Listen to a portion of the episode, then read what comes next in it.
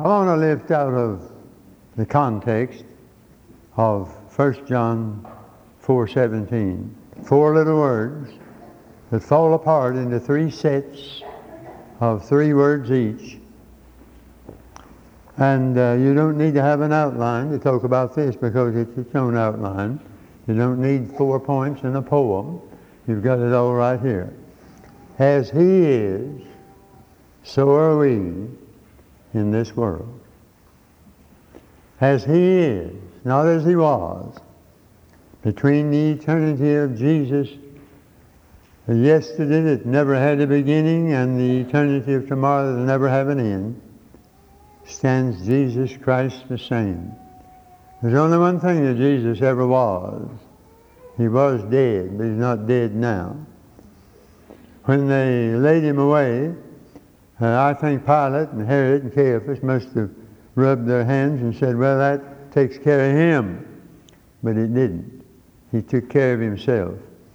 They had put a stone with seal on it and soldiers around it in front of that grave. But what are stones and seals and soldiers? When an angel comes down from heaven and rolls away the stone, and then there's a touch of humor in it, I think, sat on it, as if to say, now look who's in charge around here.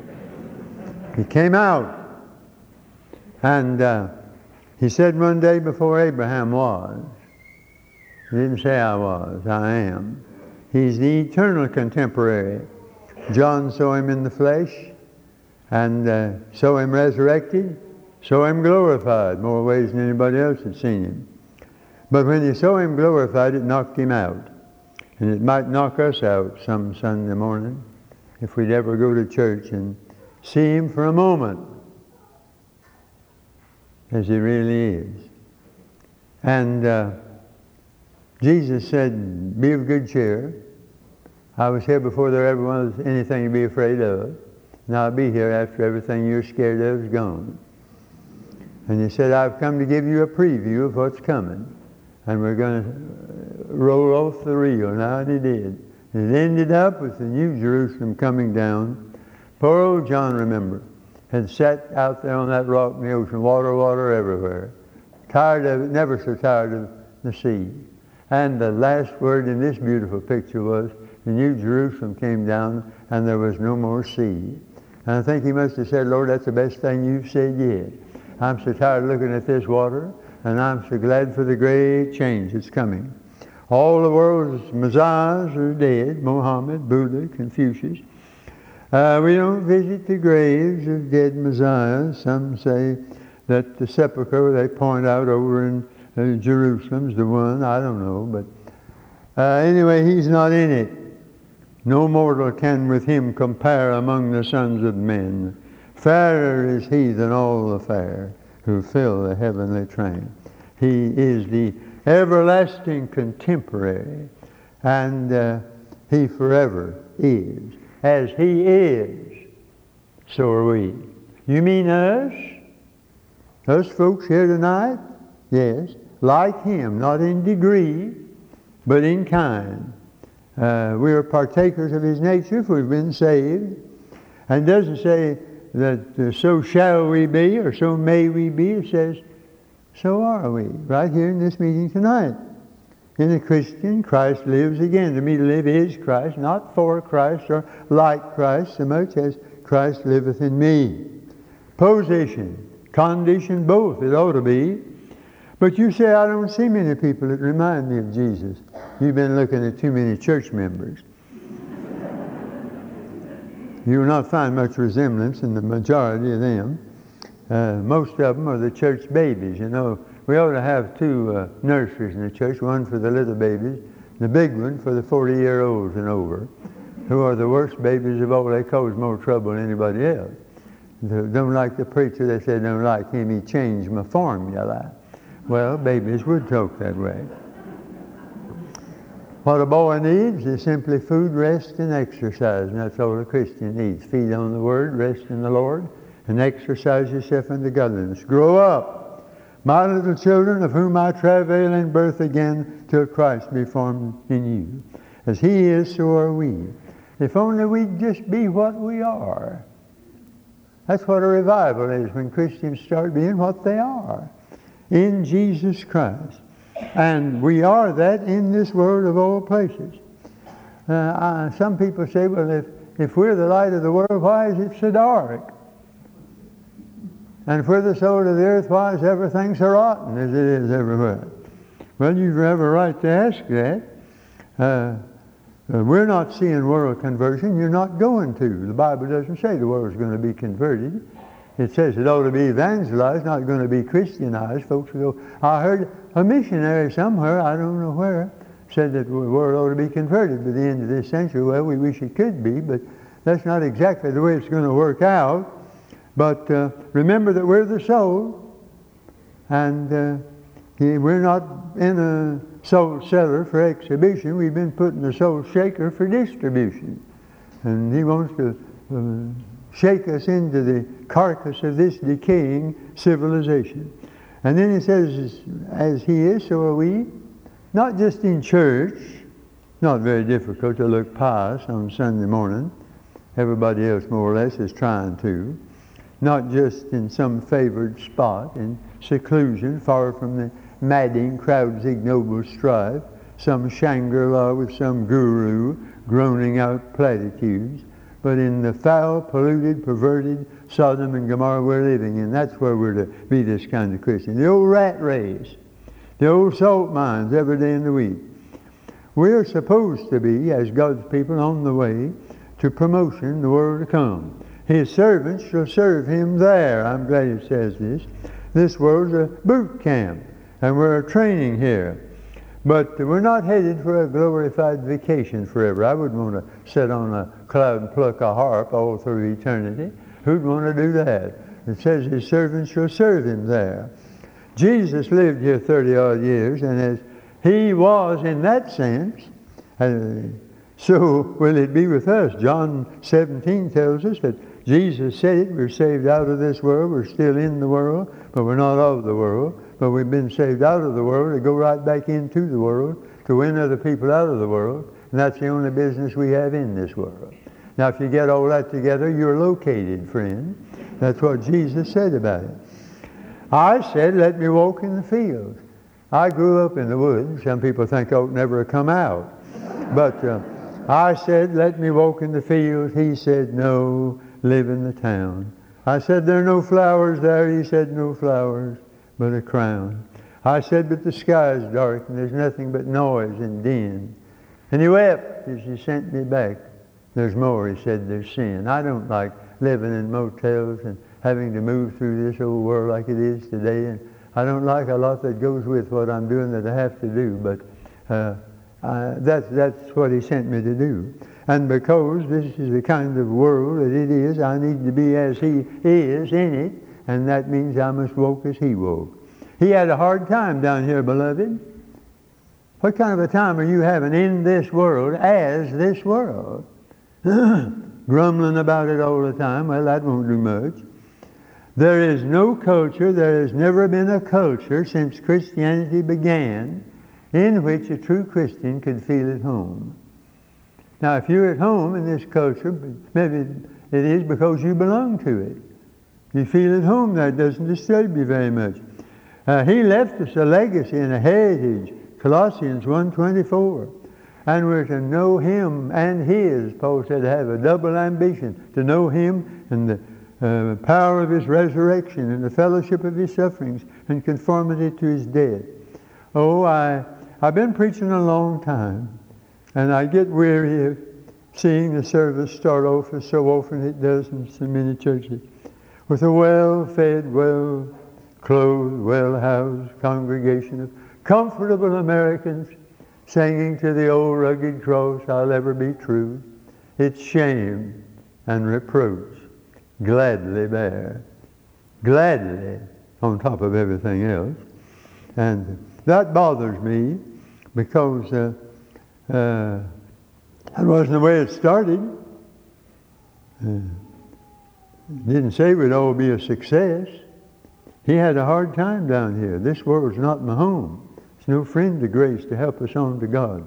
It's not kindly disposed toward us. And don't forget that he did not say, I'm sending you out. as white sheep among black sheep, sending you as sheep among wolves, and that's what they are of themselves. No friend of grace. If the world hates you, remember, he said that it hated me. There's one verse in John. John said more about the world than anybody else in the Bible. Wouldn't you think that gentle soul would not say so much about the world again and again and again? It's full of that word. And he says, if you were of the world, the world would love his own. But because you're not of the world, but I've called you out of the world. Number five, therefore the world thinks you wonderful. No, the world hates you. You know anything about that? That's what he said. Uh, if you want to find out what the attitude of this world culture today is toward Jesus Christ, it's not getting any better. They'd crucify him if he came back, and if they could. Let's get located with where we are and where this is to be done. Uh, how did he get along in this world? Well, uh, what did they call him? A stone of stumbling, a rock of offense. I came not to send peace but a sword. I came to divide families, he said, and he's divided more families than anybody else that ever has lived. That's what he said. And uh, they were offended in him. He created a crisis everywhere he went. He offended the religionists. Strain out a gnat and swallow a camel, he said in that ironic, red hot 23rd chapter of Matthew. Why, Billy Sunday never preached with more of irony and all the rest of it than my Lord himself in that marvelous chapter. uh, every once in a while you meet that individual who says, well, I, I think Jesus did a wonderful work. Now, I'm for churches, of course. I'm in favor of church. And, of course, he probably is a member of one because nice thing to belong to. Looks good on the obituary when you're dead. And he said, but I'm not going all out now on religion. Just not going to do that. I take an interest in it. But you know, I feel like saying to him, if you're not going all out, you might as well stay out. Because Jesus made it stern. If you don't forsake loved ones and everything else with your right hand, then you cut it off. Deal with anything that hinders your loyalty to Jesus Christ. Uh, I get tired of this uh, prosperity gospel going around. Now, be a Christian, you'll be a millionaire. Oh, you get rich quick at that. This uh, Horatio Alger, oh, you older folks remember, don't you, the little Horatio Alger books you read? and The boys did especially. And the boy starts out and works in the shop and falls in love with the boss's daughter and marries her and they live happily ever thereafter. Wonderful, only doesn't happen very often and didn't then, for that matter. But we have it today and such folks forget what it says in Hebrews. Some did all these, marched over all kinds of opposition, but some didn't get along so well. Some were even sewn asunder. Ever try to imagine what dying must be like under those circumstances? Some didn't get along so well. We don't like it like that. I get weary of this positive preaching. They tell us not doing any negative preaching today. I believe in giving them both guns, barrels of the gun, because they're both in the Word of God. I get weary of this. There was a young man from Kilpeakin whose nose was as red as a beacon, but by saying it's white 30 times day and night, he cured it and died an archdeacon. I don't believe in it. It doesn't make sense in my book. I'm afraid that we've got a lot of dear folks today who want the medals, but they don't want the scars. Amy Carmichael summed it up as nobody else has in her matchless prose, and this is uh, poetry, I guess. No hidden scar on foot or side or hand. I hear thee sung as mighty in the land. I hear them hail thy bright ascendant star. Uh, yet, as the master shall the servant be, and pierced are the feet that follow me, yet thine are whole. Can he have followed far who has no wound, no scar? How many scars can you show in the service of the Lord? There's a song, a newer song out about these folks want to sit at the table, but they don't want to work out in the field. Uh, that's very true. They go to the Lord's Supper, but you never catch them doing any work, really, for the Lord anywhere. What has supposed to have been fundamental has become incidental, and uh, we've moved from experience to performance. We're majoring on the minor and minoring on the major. I think of a dear brother got into one of these dry, dead, dull, dismal, desolate church services some time ago. he got up and went clear to the back, and got between two benches and said, Lord, this can't be it. You didn't die and rise again for this. We've got a right to expect more than this. And my heart goes out to that preacher, and they get disconsolate sometimes over it, who went up and put me there. Was doxology, invocation, number so and so on down the line like always, said, Lord, do something this morning that's not on this piece of paper. I felt like that many a time. I, I like that uh, wonderful old poem, So Send I You. But do you know they've dropped that one today in favor of a gentler uh, uh, imitation? It's nothing wrong in the one they're singing now. It's all right, it's true, but it's got no punch to it. This thing costs you every blessed thing you've got to labor unrewarded, to serve unpaid, unsought, unknown, to bear rebuke, to suffer scorn and scoffing. So send I you to toil for me alone. And all through verse after verse. Uh, so send I you to hearts made hard by hatred, to eyes made blind because they will not see, to spend though it be blood, to spend and spare not. So send I you the taste of Calvary.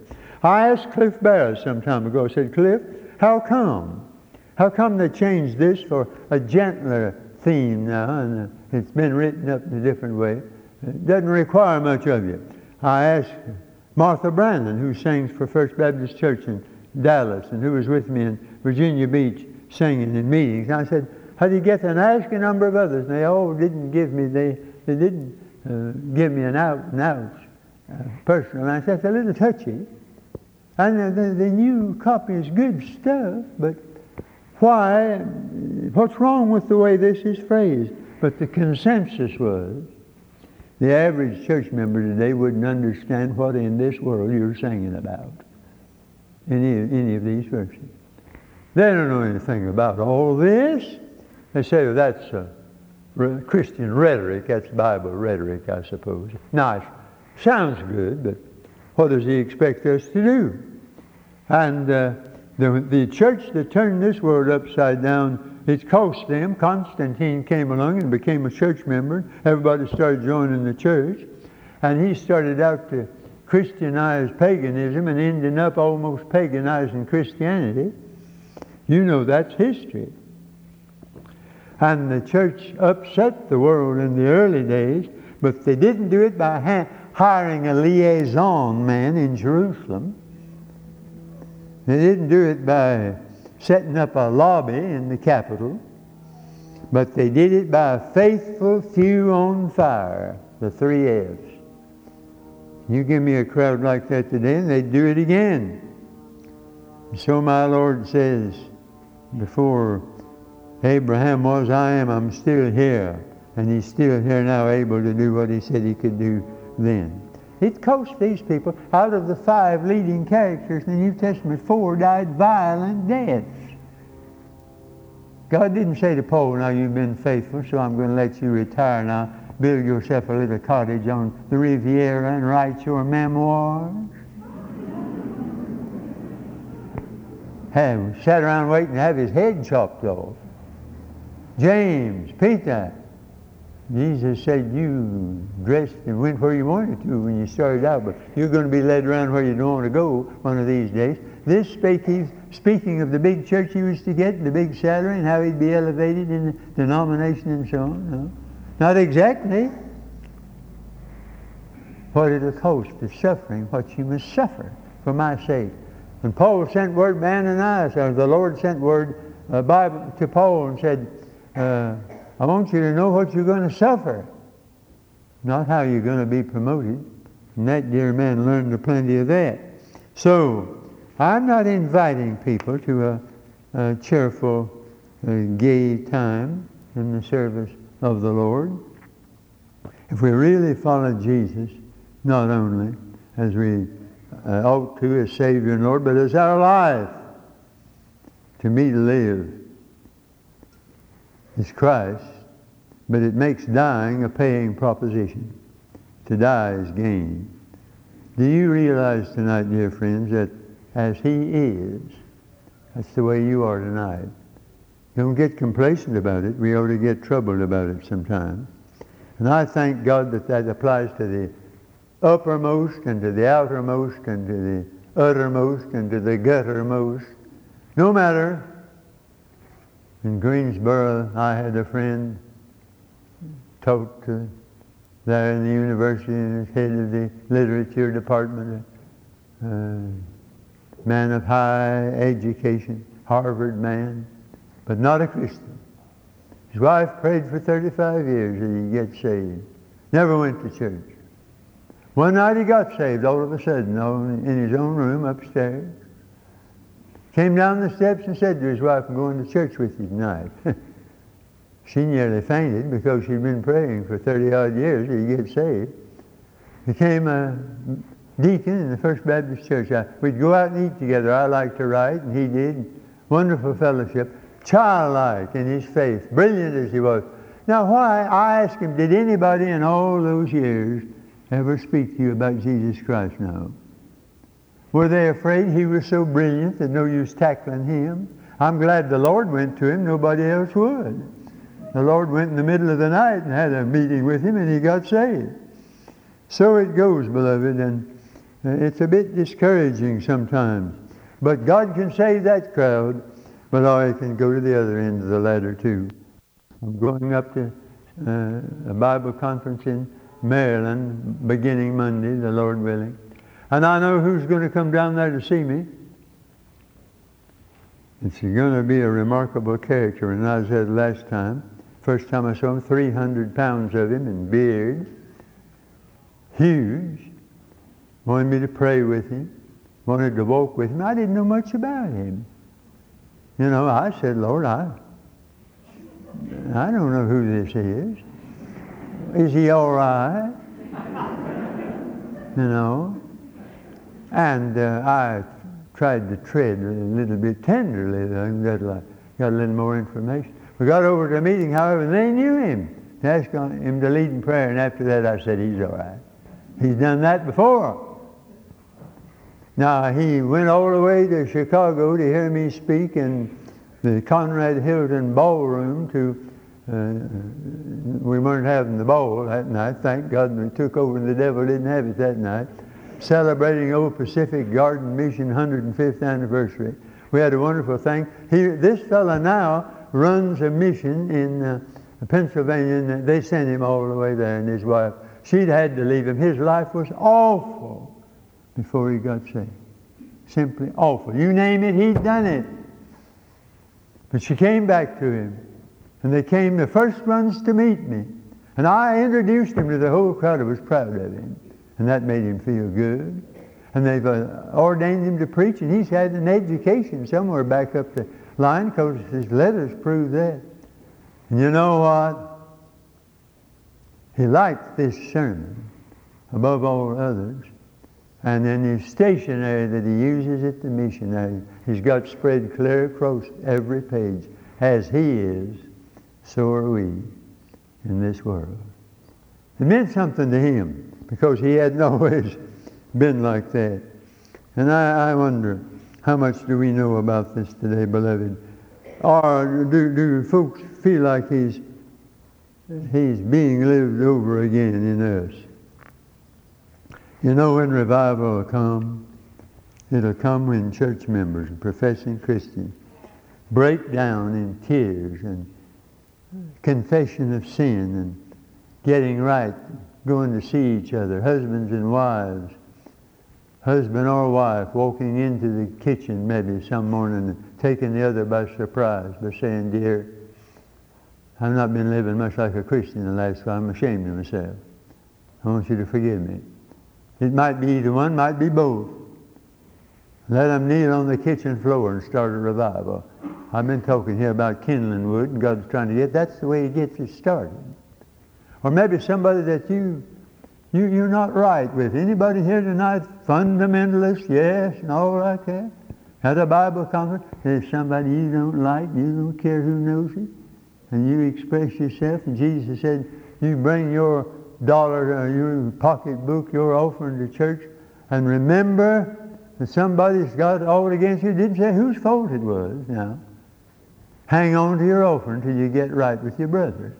That sure would ruin a lot of offerings on Sunday morning. Some churches. You'd be surprised how many folks mad at somebody. And some of them running around to psychiatrists and doctors because they're having nervous trouble. It's not, it's, it's really devil trouble because back of all that, you never have got right with somebody. And doctors will tell you that uh, that can fester in your mind and heart and create conditions that are, do make you sick. That's a known fact. Some folks need to get rid of all their unlove, their unforgiving spirit. they get better all over. Because nothing hurts so much as an ill spirit and an evil heart. So that's the way. When we see enough of that going on down church aisle some Sunday morning, I wonder sometimes how long is it going to be. I've seen it a couple of times in my life. Gary, Indiana Central Baptist Church. I've seen it in several others where we about ready to give up the invitation. And I remember once in Gary, yes. Well, nobody's coming, guess. I said, we sang one more verse. And then God said, well, we're going to take over this time. And from every part of that place, they came. We couldn't find a place for them. Never saw anything like it. And elsewhere, though, God has visited. But not until the Spirit of God got in there and stirred up conviction of sin. And one man walked down one aisle, turned to face the people, say, I want to confess the ungodly things I've said about our former pastor. Boy, you don't hear that much. That's a pretty good sign that the Lord was at work. When I was a boy and they had missionaries come to Corinth Baptist Church, oh, I liked to see them come. They'd always bring some elephant tusks or something like that, you know, where they'd been. And it was wonderful to go. That's about all I understood about it at that time. But as I grew up, I didn't go to a church where they believed in the gospel. They didn't know much about it as they should, but uh, began to dawn on me that we're all missionaries. Somehow it doesn't get in our system. What would happen? Some preachers work at it and have pretty good success at getting a lot of their members to, but they have to put the pressure on, the pressure on to go see somebody. And you can get for a folks worked up, you can put on a supper and have a lot of things and get them stirred up enough that they will just to make you feel good give you a fat check, maybe do church visitation, but still the same at heart. That's not going to do it. But when there's a brokenness of heart before God, and you can start it in your heart and in your home maybe, something's going to happen. That's the best way to prepare. We're missionaries. You don't have to go to Bangkok or somewhere else to be a missionary. Be one in Boston. You'd be one right here. We are one. But all through the week, as the preacher here the first part of this week made clear to us, that's the weak spot. We do pretty well religiously on Sunday, and then goodbye till next Sunday. We don't do much of it. I fail myself, I confess. I'm not much of a mixer. I can sit all day on a plane, never speak to anybody. I'd have made a good Hindu. Now I have a rough time and this old mouth wants to shut up because I want to sit by myself all the time. And I, am not, I'm not holding myself up, but I'm saying I am convicted about it again and again. I know I got it. You don't always want to do that. But stir yourself up to do the will of God, and you'll find that when you do, there'll come a blessing you never dreamed of. The people that have come to me over this place in the last few days, it melts my heart. I want to thank you from this stance this evening for something that happened maybe here somewhere else years and years and years ago, way back up the road in my ministry. And I'd forgotten about where it was, when it was, anything about it. Do you remember being so and so? No. Well, I was there and you were there, and something happened. That's the best payoff. You don't have to be a preacher to have that. That's the payoff. That is missions as well as going abroad. God help us to be good at both ends of the line. Now, Father, help us to remember that as He is, thank God, as He is, so are we right here, this evening in this place, in this old world. Wicked as it is, Lord, we have a glorious privilege, but we have a tremendous responsibility. And it's only possible to meet that challenge by the grace of God. Bless these words spoken to thy glory and to the good of us all. In Jesus' name, amen.